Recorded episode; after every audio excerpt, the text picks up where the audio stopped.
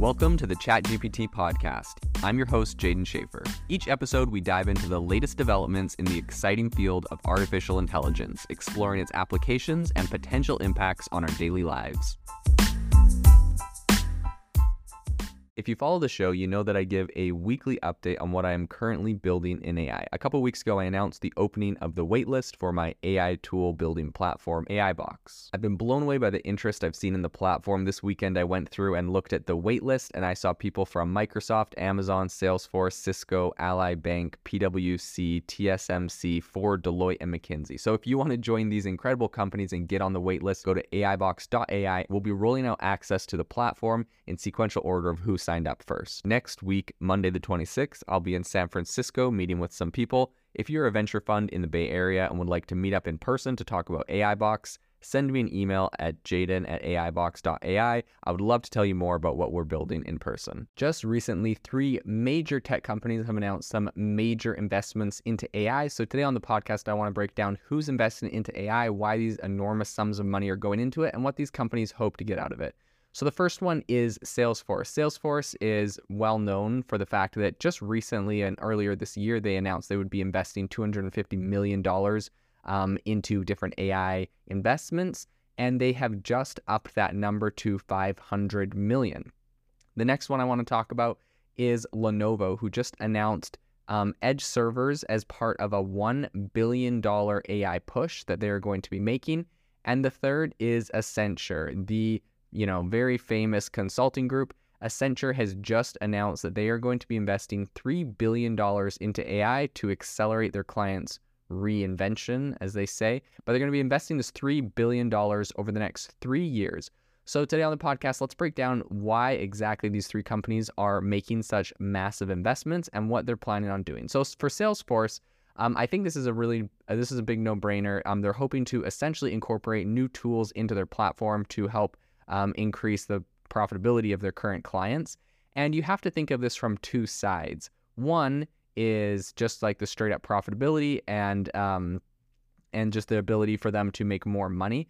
But the but the other one is not is you know of course they're trying to make money from sales, but the other one is also their stock price. I think you know every, any savvy publicly traded company can tell at this point that the winners right now on the stock market are ones that have integrated AI. So when you see Google, Microsoft, NVIDIA um, all doing quite well, and many, many other software companies doing quite poorly this year, um, year to date, I think that this is kind of a no brainer for Salesforce to make sure they're really focusing on this trend and capitalizing on it. It reminds me of a famous Microsoft case study that went over, you know, the I, believe it was a Harvard Business Review case study, and essentially they were they were talking about an acquisition that Microsoft made, and they went over all the pros and cons of the acquisition, yada yada, if it was going to be successful and or if not.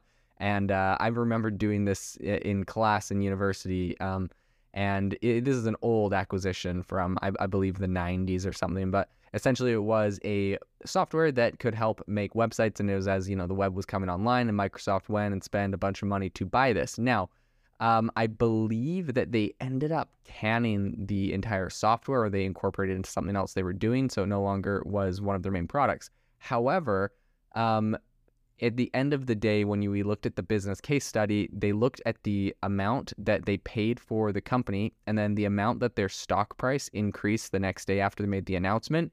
And their market cap increased significantly more than they paid for the company, you know, maybe 10x what they actually ended up paying for the company. And so I think overall, a lot of these companies investing into AI right now are thinking about similar things, thinking about their market caps, how those are going to improve, if they're going to be viewed as forward thinking companies and whatnot. And so because of that, you know, in addition to making their products better and, you know, charging customers more, I think they know that um, there's also that aspect that they need to focus on. I think what's important with Salesforce in particular is they've honestly had a pretty difficult six months. They've just had a whole bunch of job cuts. Um, they've had a bunch of executives leave the company. They've had public pressure from activist investors. Um, and right now, I believe that they're trying to kind of win back the faith of a lot of their shareholders um, and I would say that this is because a lot of investors right now are kind of concerned about their sales growth. So um, in May, they did a they did projected revenues for the current quarter, and they said that they were going to gain 10% from a year earlier, and that's actually going to be their slowest jump uh, on record, and that's a significant drop from um, a time when a 30% increase was pretty routine for them. So a lot of the executives over there have talked up the potential for AI to essentially just drive expansion within their firm. Um, they talked about cloud computing and mobile games um, before this. Generative AI is kind of the next thing that, according to Marc Benioff, he says it's going to spark a massive new tech buying cycle.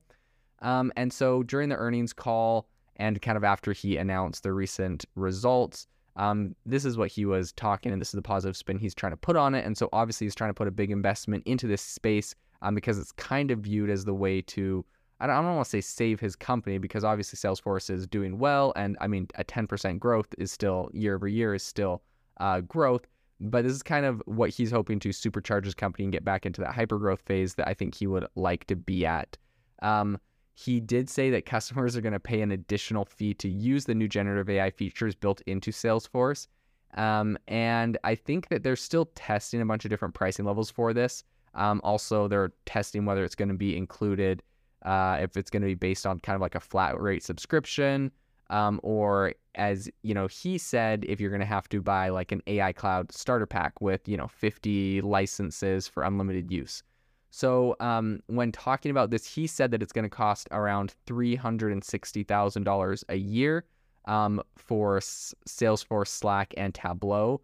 Um, and that is kind of for what they would call their starter pack. So I think they definitely see the ability to make more money off of this. So this is definitely something they're going to invest into and focus on. But I also think they're really making sure that like they want to look like a forward-thinking company, and they're definitely paying attention to their stock price right now. Lenovo is a bit of a different story. So Lenovo recently just announced um, Edge servers, which is going to be part of their $1 billion AI push. Um, and apparently, the new Lenovo ThinkEdge servers are going to deliver a lot more processing power where data is being generated, and apparently is going to enable enterprises to run real-time inference at the edge. So essentially they're they're planning a major AI push with this billion dollar investment and they're going to be focusing this on hardware and software over the next three years. So similar to Accenture, who's you know made their new made their public commitment, which is going to be over the next few years. Um, Lenovo is doing this, and to be honest, I think this is a really good move for a lot of these companies in the space, and I think this is really positive for the industry as a whole when we see these you know pretty large companies making multi-year, multi-billion-dollar investments or billion-dollar investments. Um, or you know the high hundred million dollar investments over over the course of a few years. I think this is important because it shows that they see um, the longevity in AI and they're kind of committed to this and they see how this is actually changing the future in a large way. So from Lenovo's uh, from Lenovo's end, what they're actually building is what they call a ThinkEdge SE360 V2. So essentially, it's an edge server designed to provide really advanced computing performance for AI applications.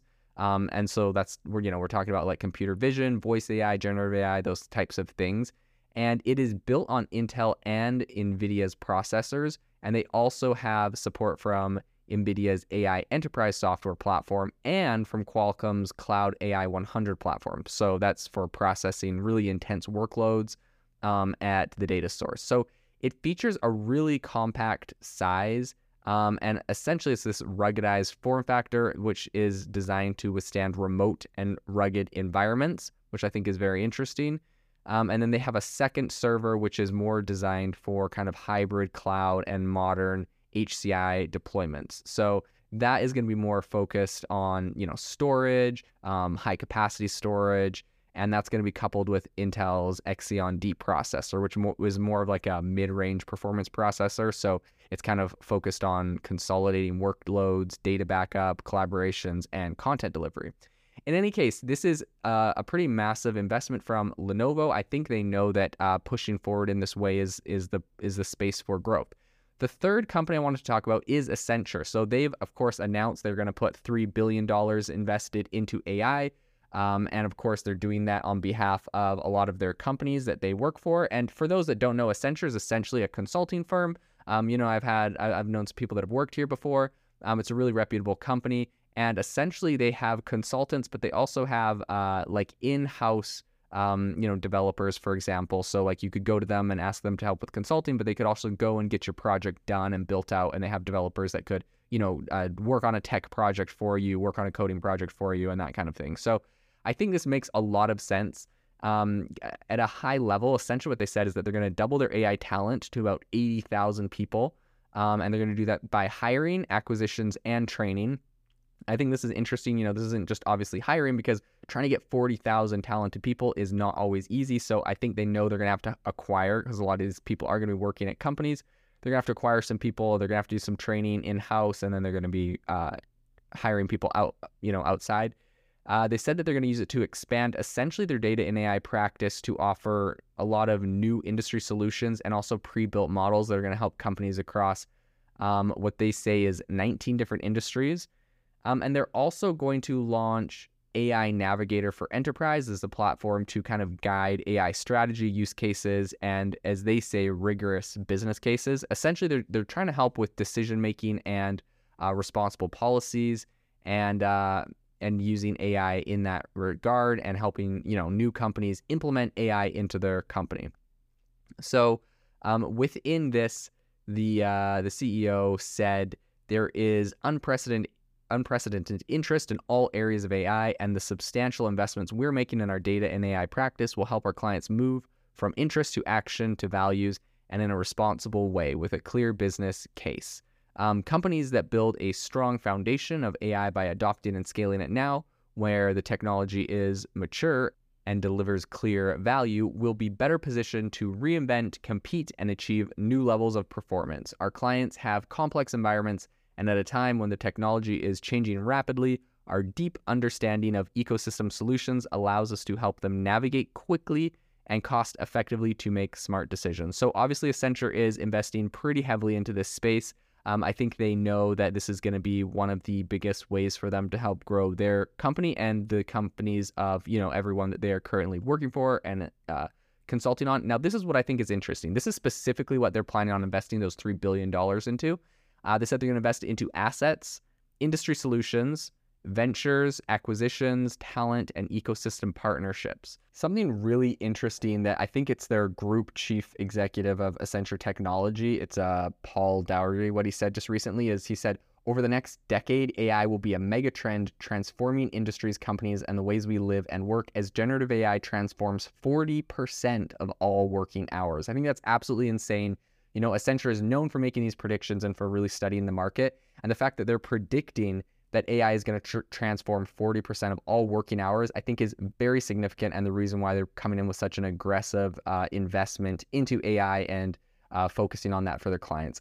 So, overall, I think right now companies know that investing in AI, especially right now when this boom is, you know, beginning, is the way that they can set themselves uh, on a pathway to success. It's a pretty stark, you know, like the public is responding and the public markets are responding in a very strong way towards companies that are very AI focused, AI driven, and are shipping AI products right now. Um, those are the ones that are being rewarded on the stock market. Those are the ones that are being rewarded with investors. And so I think that's really where people's focus is on.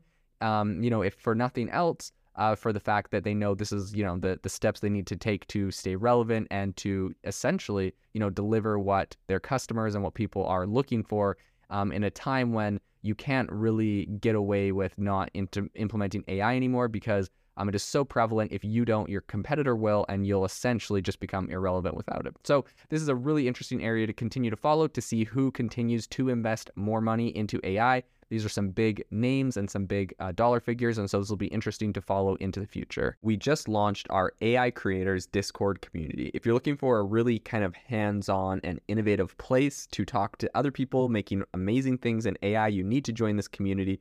Obviously, it's a lot more interactive than a podcast where we can actually share prompts and software and tools that we're using to create really interesting use cases. We'd love to have you join and become part of the community. If you don't use Discord, there's also always the Facebook group. I'll link both of those down in the description.